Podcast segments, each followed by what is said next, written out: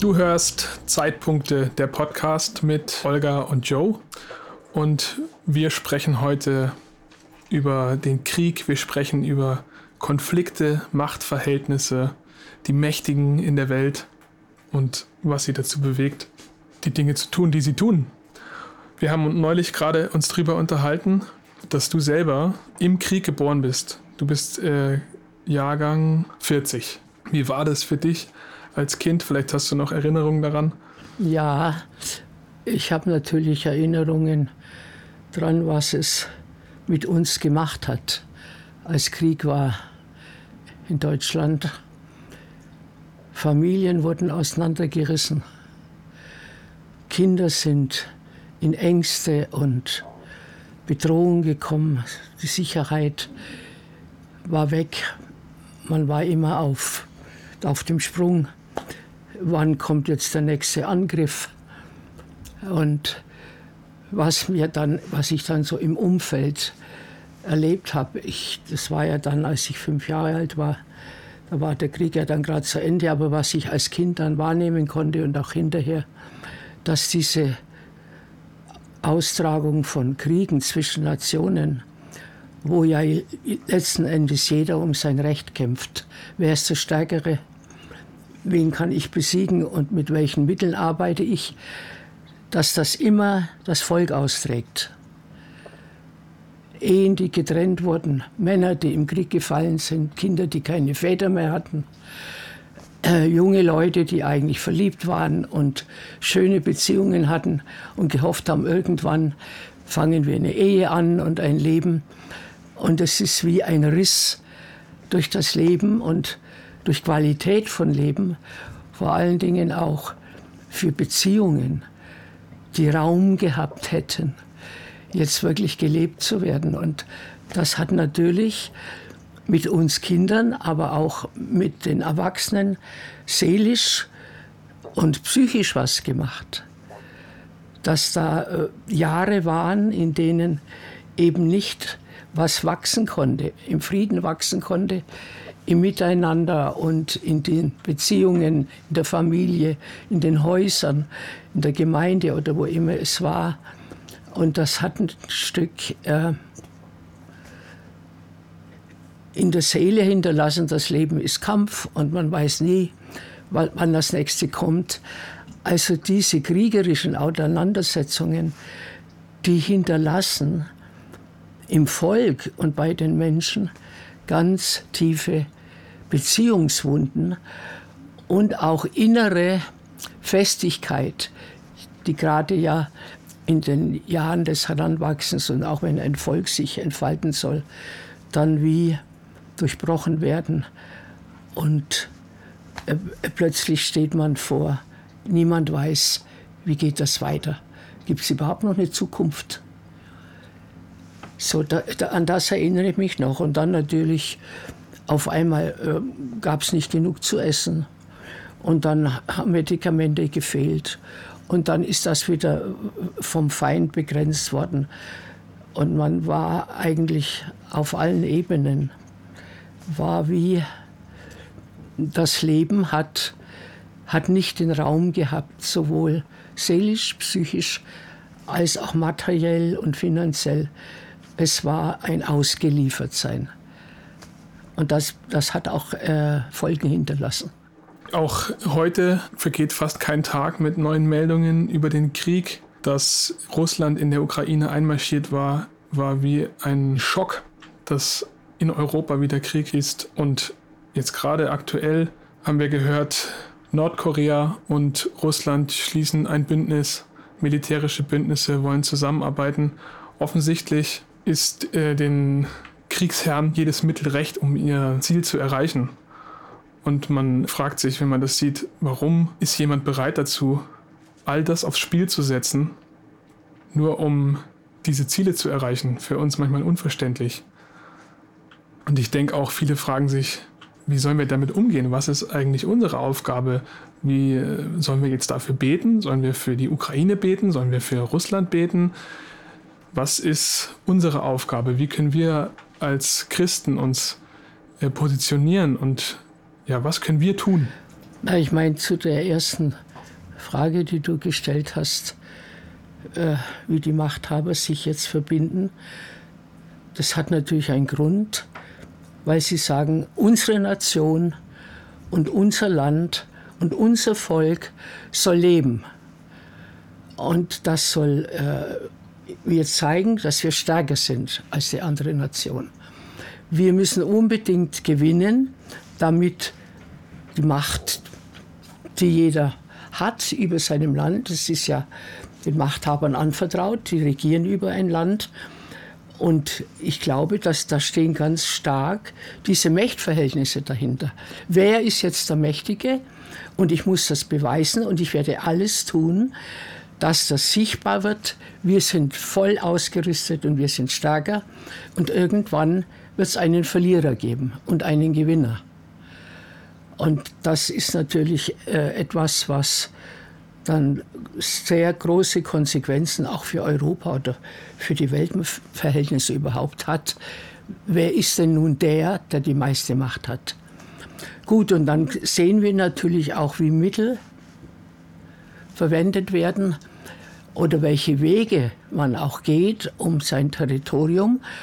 Oder da, wo man denkt, ja, das ist meins und das ist unser Land und das werde ich auf jeden Fall äh, festhalten, weil es gehört uns und da muss man alle Welt sehen, wie stark wir sind, dass hier dann äh,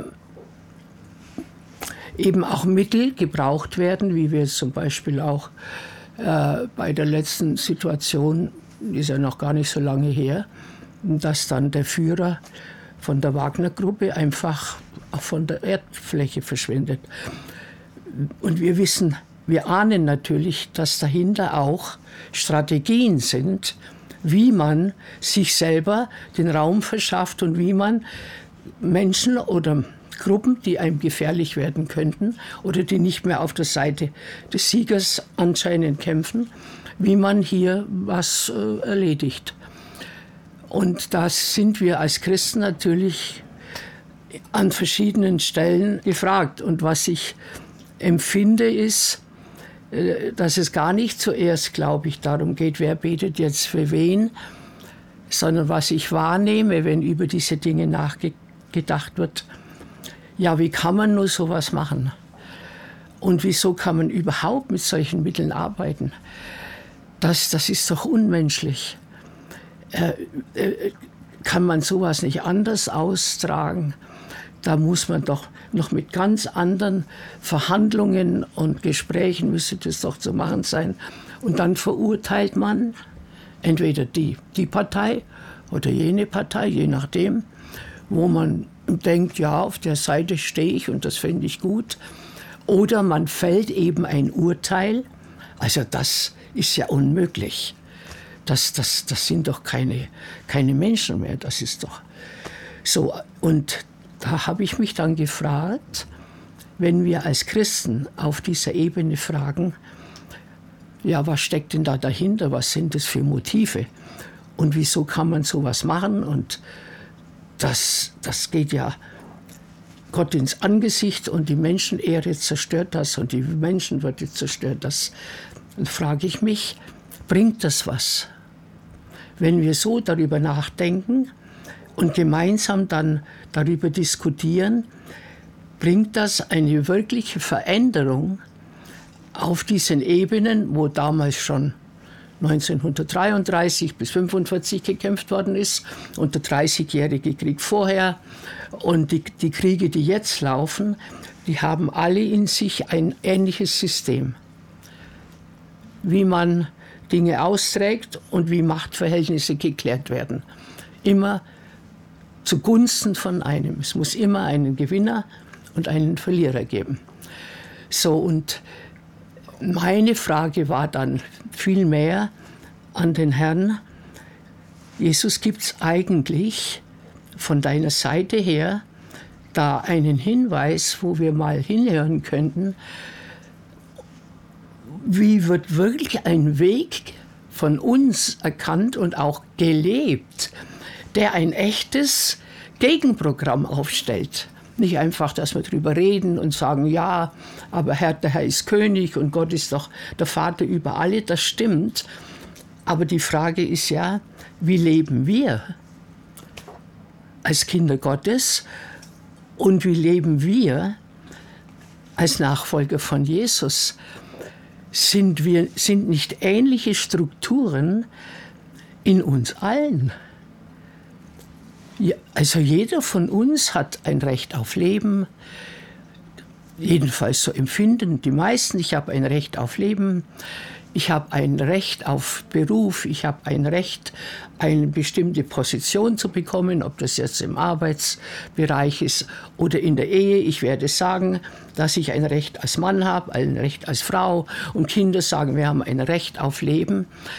Und sind da nicht auch, wenn wir ehrlich sind, manchmal solche Wege, die wir jetzt auf dieser großen Ebene besprechen und dann zum Teil auch beurteilen oder verurteilen, wäre es nicht viel effektiver und zukunftsweisender, wenn wir sagen, wie, wie leben wir eigentlich in den Lebensbereichen, die uns gegeben sind, wie sehen bei uns Machtverhältnisse aus? Haben wir nicht ähnliche Bestrebungen manchmal? Also wenn der andere mir mein Lebensrecht nicht lässt, dann werde ich mal zeigen, dass ich ein Recht auf Leben habe. Und plötzlich, ohne dass man es vielleicht merkt, wird der andere mir zum Feind. Ist einfach Feindschaft da. Und vielmals geht es ja gar nicht in erster Linie vielleicht um das Recht auf Leben, sondern schon um viele kleinere Dinge, ja, wo wir anfangen, in Kauf zu nehmen, dass Streit entsteht, wo wir das Gefühl haben, wir müssen dafür kämpfen und uns sind plötzlich Mittelrecht, die wir sonst nicht gutheißen würden. Ja. Ob das Karriere ist oder der Parkplatz, auf dem ich immer stehe an meiner Arbeitsstelle. Oder wenn ich an der Kasse stehe und in der Schlange. Ja, ist ja egal. Also, äh, wenn wir ehrlich sind, und das ist natürlich das, was Jesus sagt, wenn wir frei werden wollen von diesen Machtstrukturen, die wir im Großen sehen, die wir aber beurteilen und verurteilen, dass er sagt, guckt mal nach innen bei euch selbst, wenn ihr da die Wahrheit erkennt, dass da eigentlich auf verschiedenen Ebenen, so was du jetzt auch beschrieben hast, sowas abläuft, dann kann ich euch frei machen, dass ihr neue Wege findet. Es muss ja in einem Miteinander, zum Beispiel in der Ehe, ist meiner Ansicht nach, gibt es entweder zwei Gewinner oder zwei Verlierer. Es kann nicht einer gewinnen und der andere verlieren. Dann haben wir Feindschaft. Und dann bricht etwas auseinander. Oder auch im Arbeitsbereich, ist egal. Der andere kann jetzt mehr und er ist vielleicht besser positioniert und eigentlich wäre ich dann dort dran und warum kriege ich das nicht? Und so weiter. Auf einmal wird, die, wird der andere mir zur Bedrohung für meine Position. Und dann baue ich innerlich ein Feindbild auf. Während äh, wir, wir sagen ja, es muss doch eine Lösung geben, es muss doch einen Weg geben, der über, über Gespräch, über Dialog, über Miteinander gemeinsam einen Weg des Friedens geben, wo jeder natürlich in seinem Lebensraum und Recht auch leben kann, aber eben jeder und nicht einer auf Kosten des anderen. Gucken wir in die Gesellschaft und gucken wir uns in uns hinein und gucken wir vielleicht auch mal auch in die Gemeindesituation. Wir haben oft ähnliche Prozesse. Und dann hat mich der Herr an eine, eine Begebenheit erinnert, ähm, die vielleicht ein bisschen helfen könnte. Wie könnten wir auf anderem Weg äh, Konkurrenzdenken, um das eigene Land, um die eigene Macht, um die eigene Ehre zu kämpfen, um ein eigenes Recht. Wie, wie, was, wo könnte denn eine wirkliche Lösung liegen, die dann auch gelebt werden kann? Also das ist eine äh, Begebenheit, äh, die steht im Matthäusevangelium Kapitel 20, ab Vers 20. Dann trat die Mutter der Söhne des Zebedäus mit ihren Söhnen zu Jesus und warf sich nieder vor ihm und wollte etwas von ihm erbitten. Er aber sprach zu ihr, was willst du? Sie sagt zu ihm, bestimme du, dass diese meine zwei Söhne, also der Jakobus und der Johannes, einer zu deiner Rechten und einer zu deiner Linken sitzen in deinem Reich. Jesus aber antwortete und sprach, ihr wisst nicht, um was ihr bittet. Könnt ihr den Kelch trinken, den ich trinken werde? Sie sagen ihm, wir können es.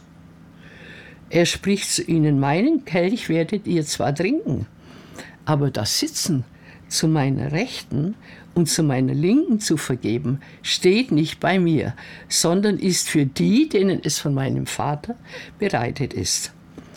Und als die zehn, also es waren ja zwölf Jünger, und als die anderen zehn es hörten, was die Mutter da erbeten hat, wurden sie unwillig über die zwei Brüder.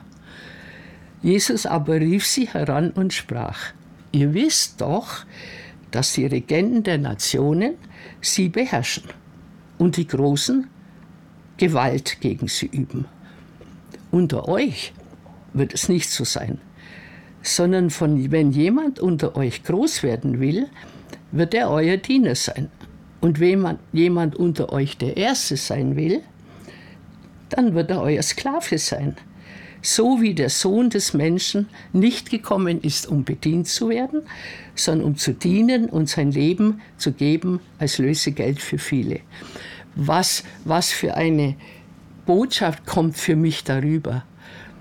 Also die Jünger um Jesus und auch die Mutter, klar das Motiv. Meine zwei Söhne, die sind die Besten und die sollen den höchsten Platz kriegen. Das, äh, die haben ein Recht drauf und ich bin ihre Mutter und schließlich will ich ja das Beste für sie. Also Jesus, du musst jetzt dafür sorgen, dass die auch zu ihrer Ehre kommen. Schließlich sind sie ja dir nachgefolgt. Jetzt, jetzt werden sie auch den Lohn bekommen, dass du sagst so, und weil ihr so äh, mir nachgefolgt seid, jetzt kriegt ihr zu meiner Rechten und zu meiner Linken, kriegt ihr jetzt Macht und Autorität und einen Sonderplatz. Auch spannend, wie er direkt entlarvt, was da für Motive dahinter stehen, genau. weil es dann gleich vergleicht mit den Mächtigen in der Welt. Genau. Und er zeigt sofort, was ihr wollt, ist sozusagen in unserer Sprache politischer Einfluss. Und auch nichts anderes, als was auf großer Ebene passiert. Obwohl es jetzt ein ganz einfaches Gespräch eigentlich ist. Und trotzdem zeigt sich da was. Und auch in der Reaktion der anderen zehn. Neid. Ja, das geht doch nicht. Eigentlich wollen wir alle den Platz zu seiner Rechten und zu seiner Linken. Ja, was bilden die zwei Brüder sich eigentlich ein? Und die Mutter steht jetzt auch noch dafür. Also da war sofort Konkurrenzdenken. Und ja, sind die was Besseres als wir? Nee, wir, das gehört uns auch. Das steht uns doch genauso zu. Und schon entsteht so etwas wie Feindschaft die bedrohen uns ja. Das ist doch auch unser Platz.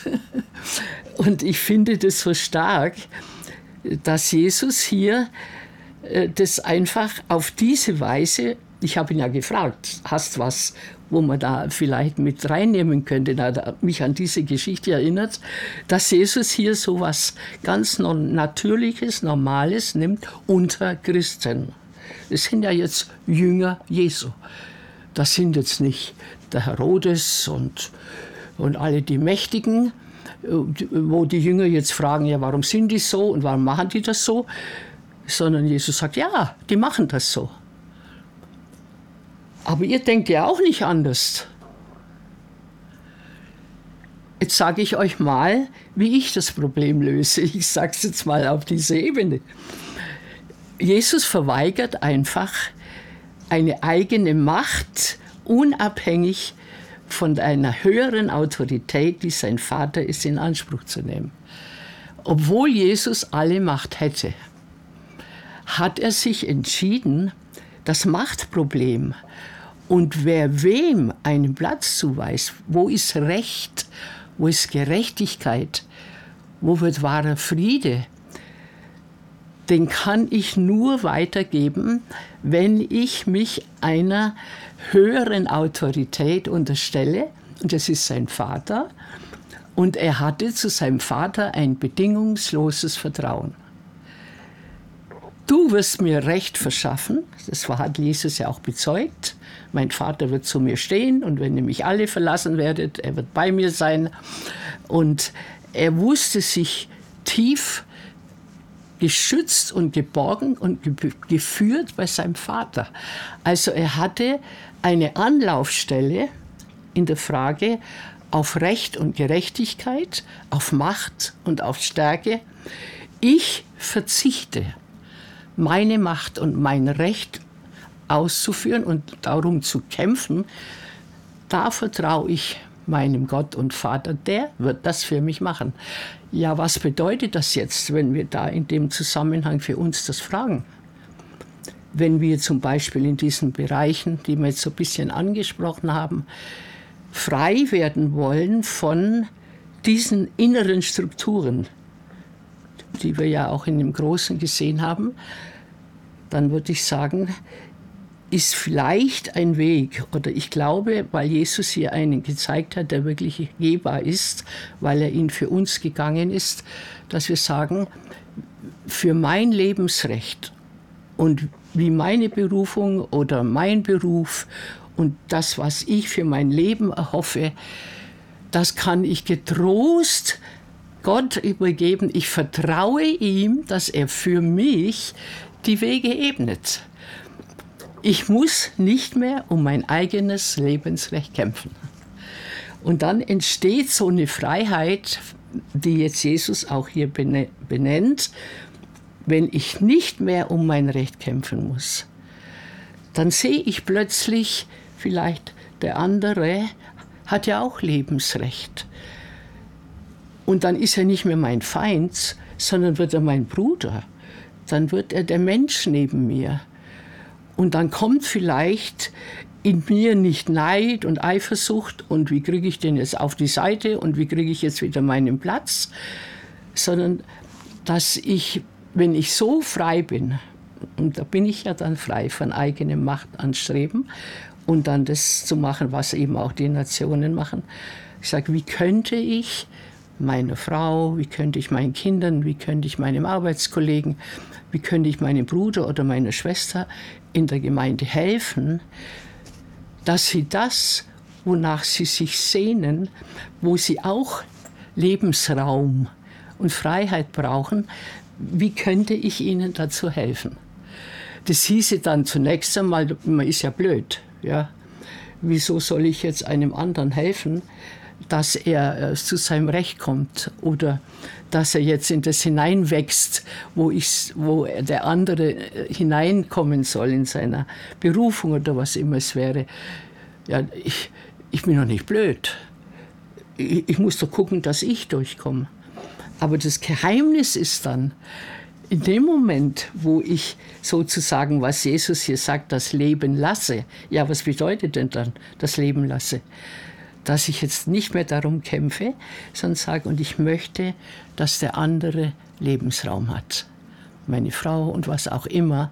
Und auf einmal könnte da, wo Feindschaft und solche Konfliktlösungsmomente, wie das auf großer Ebene passiert, plötzlich überwunden werden. Durch die Liebe zum anderen. Zu, äh, es geht mir nicht nur um mich. Nein, wir wollen miteinander.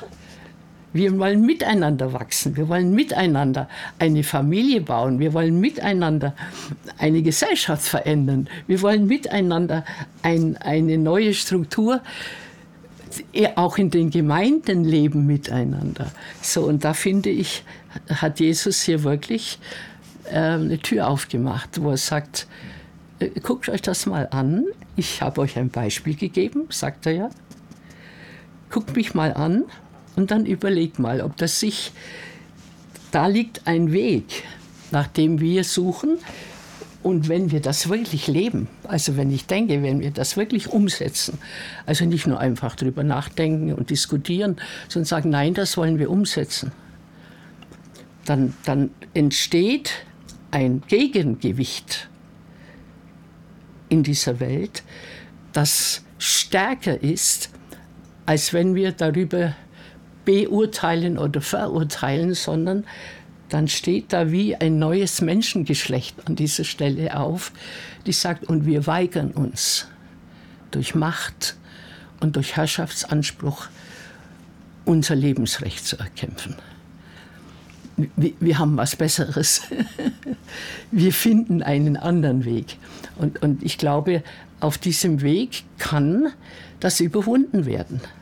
Was Jesus hier einfach entlarvt, ihr seid auch nicht besser.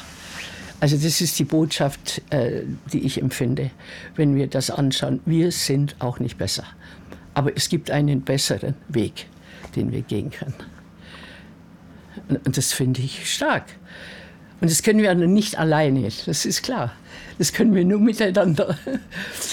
Und das wäre dann ein wirkliches äh, Element von Leben, das dann in sich selbst eine Kraft hat, die gegen dieses System äh, ein, ein, ein Lebensprogramm hat. Weil Jesus sagt ja auch, ich bin der König des Friedens und mein Vater ist gerecht für jeden. Ja, ich meine, das ist ja eine Frage zwischen uns auch als Generationen. Ja, ja, also nicht nur wir und dann die nächste Generation und die Kinder, die jetzt groß werden, die, die wachsen jetzt auf mit einem Kriegserlebnis in der Ukraine oder darüber hinaus, aber das liegt ihnen natürlich am nächsten, weil auf einmal Europa einen Krieg hat. Und wir können nur miteinander zusammen, sage ich mal, drei Generationen oder vier Generationen sagen, wir entscheiden uns. Dieses Prinzip und diese Struktur von Macht und Gewalt zu durchbrechen. Und wir, wir suchen es miteinander. Sagen wir entscheiden uns dafür. Gerade auch die Feindschaft zwischen den Generationen ist ja ein entscheidender Schlüssel. Äh, in Malachi ja. steht ja ich werde die Herzen der Väter zu den Söhnen und die Herzen der Söhne zu den Vätern und dann wird das Land geheilt. Genau. Und ich glaube, was du jetzt auch schon an mehreren Stellen ja gebracht hast, manchmal sind wir uns gar nicht bewusst, dass wir uns auf diese Ebene begeben und dass wir unten drunter um unser Recht kämpfen, vielleicht auch um unser Recht als Leben. Also ich musste jetzt gerade dran denken, auch als Eltern mit Kindern, sind wir ja herausgefordert, genau das zu tun, was Jesus sagt, dass wir das äh, loslassen, dass wir herrschen und dass wir zu Dienenden werden. Genau. Und das ist manchmal sehr herausfordernd, weil da ein kleiner Mensch ist, der alles abverlangt von einem und der einen plötzlich wiederfind, sich wiederfinden lässt in, in einer Situation, wo man nicht mehr Herr über seine Zeit ist, wo man nicht mehr sein, sein, sein Geld und was man halt hat, einsetzen kann für was man gerade Lust und Spaß hat, sondern wo man ja in der Verantwortung dann auch steht, das so einzusetzen und ähm, ja zu verwalten, dass das für jemand anderen Leben bringt. Genau. Ich, ich habe schon das Gefühl, dass das auch was ist, was für uns als Gesellschaft eine große Herausforderung ist, weil uns eigentlich suggeriert wird, man kann beides haben. Naja. Und stimmt nicht. Also sehen wir auch, funktioniert nicht, kann nicht funktionieren. Insofern bleibt die Herausforderung, die Frage an uns, sind wir bereit, uns so äh, so hinzugeben, wie Jesus sich hingegeben hat, führt immer wieder auf den, auf den gleichen Punkt zurück.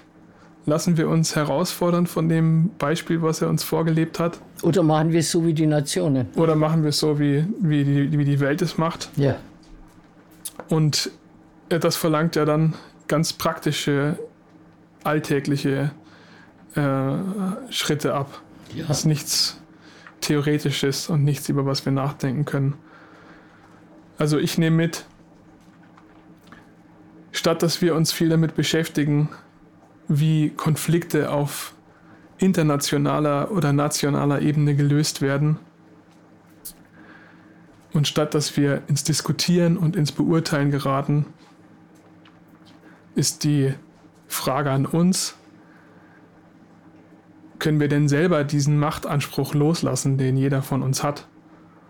Und die Frage an uns ist auch, wollen wir uns das zeigen lassen, wo wir noch ja. Machtansprüche erheben? Ja, werden wir ehrlich. Werden wir ehrlich mit uns ja. und erkennen wir, dass es nicht immer eine militärische Auseinandersetzung ist, sondern dass auch Diplomatie, also wir trinken deinen Kelch, dann dürfen wir an deiner Seite sitzen, du gibst uns was, wir geben dir was, so ungefähr. Auch das führt nicht zur Lösung. Auch das ist nichts anderes, als seinen eigenen Platz zu sichern und seine eigenen Ansprüche irgendwie zu festigen.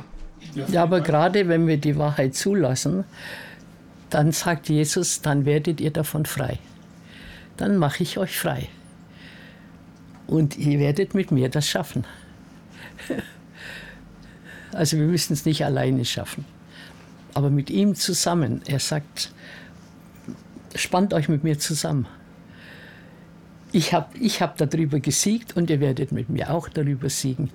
Und dann kommt eine Freiheit, die tatsächlich Versöhnung hervorbringt, die einen Raum von Leben für alle schafft. Klingt fast wie eine Utopie, die zu schön ist, um wahr zu sein. Aber wir wissen, dass diese Hoffnung ja real ist. Total real. Und wenn wir es praktizieren, dann werden wir wissen, dass das stimmt. Also wenn wir es leben, anfangen zu leben, in, in, in dieser neuen Weise, dann werden wir plötzlich merken, wow, das geht tatsächlich. Insofern sind wir ja auch jeder Präsident oder König oder nenne man es, wie man möchte, in unserem eigenen Lebensland. Und wir haben, wir sind in der Position, die diese, dieses System zu durchbrechen. So es stimmt nicht, dass wir dem ausgeliefert sind und es ist auch nicht wahr, dass wir nichts tun können und dass uns nichts anderes bleibt, als zuzuschauen und äh, darüber nachzudenken, sondern es gibt tatsächlich praktische Schritte, die wir gehen können, die dann auch eine Veränderung bringen. Für uns und für unser Umfeld, egal ob das dann Familie ist oder Kollegen, Gemeinde, wie du schon gesagt hast. Ich denke, auch in Gemeinden sind diese Systeme ja. sehr aktiv, dass jemand gerne eine bestimmte Position hat und jemand anderen gerne aus dem Weg haben möchte. Ja, weißt du, und wenn wir das nämlich umsetzen, dann können wir auch für diese Konflikte in den Nationen effektiv eintreten. Dass wir dann dafür beten können, Herr, öffne doch auch über diesen Kämpfen zwischen den Nationen, wo Macht und Gewalt noch regiert, komm da rein und, und öffnet auch da einen Weg, dass Lösungen gefunden werden. Wenn wir das aber nicht selber umsetzen, und nur dafür beten, dass sich dann in den Nationen verändert, dann hat unser Leben keine, unser Gebet keine wirkliche Kraft, weil unser Leben, wie wir das dann leben, eben kein Zeugnis in sich trägt. Aber wenn wir anfangen, hier mit Jesus in diese neue Wahrheit hineinzugehen, dann können wir in Vollmacht für diese nationalen Auseinandersetzungen beten, weil es kann uns natürlich nicht gleichgültig sein. Was wird aus Deutschland, was wird aus Russland, was wird aus der Ukraine, was wird aus China, was wird, es ist völlig egal, was es ist, was wird aus Afrika. Wir sind ja eine Völkerfamilie. Die Nationen sind eine gewaltige Welt- und Völkerfamilie. Und die sind alle ein Teil von uns, bloß weil es halt eine andere Nation ist. Also deswegen kann es uns auch nicht gleichgültig sein wie dort Dinge ausgetragen werden, sondern da können wir dann wirklich aufstehen und sagen, Herr, wir wollen gemeinsam dafür eintreten und dich anrufen, Jesus. Du hast einen Weg und du hast auch einen Weg, wie du unter den Mächtigen der Nationen dir Bahn brechen kannst, dass hier plötzlich eine andere Mentalität oder neue Wege sich ihnen öffnen. Den Glauben habe ich, dass wenn wir dafür im Gebet einstehen, aber eben mit dieser Abdeckung, weil sonst ist immer in der Lüge, weil wir dieselbe System ja auch noch nicht überwunden haben. So, aber da wächst dann etwas, was Nationen verändern kann. Es ist mir doch nicht gleichgültig, äh, wie es den Leuten in der Ukraine geht oder in Afrika, ist völlig egal. Das sind meine Lebensgenossen. Wir sind eine große Menschheitsfamilie. Ja, vielen Dank. Wir schließen den Podcast an der Stelle ab. Ich äh, vielen Dank, Olga, für deine Einsichten und für das, was du reingebracht hast. Und vielen Dank fürs Zuhören. Wir sind gespannt, was passiert bis zur nächsten Episode Zeitpunkte und worüber wir dann ins Gespräch kommen können. Freuen uns drauf, wenn du dann auch wieder dabei bist.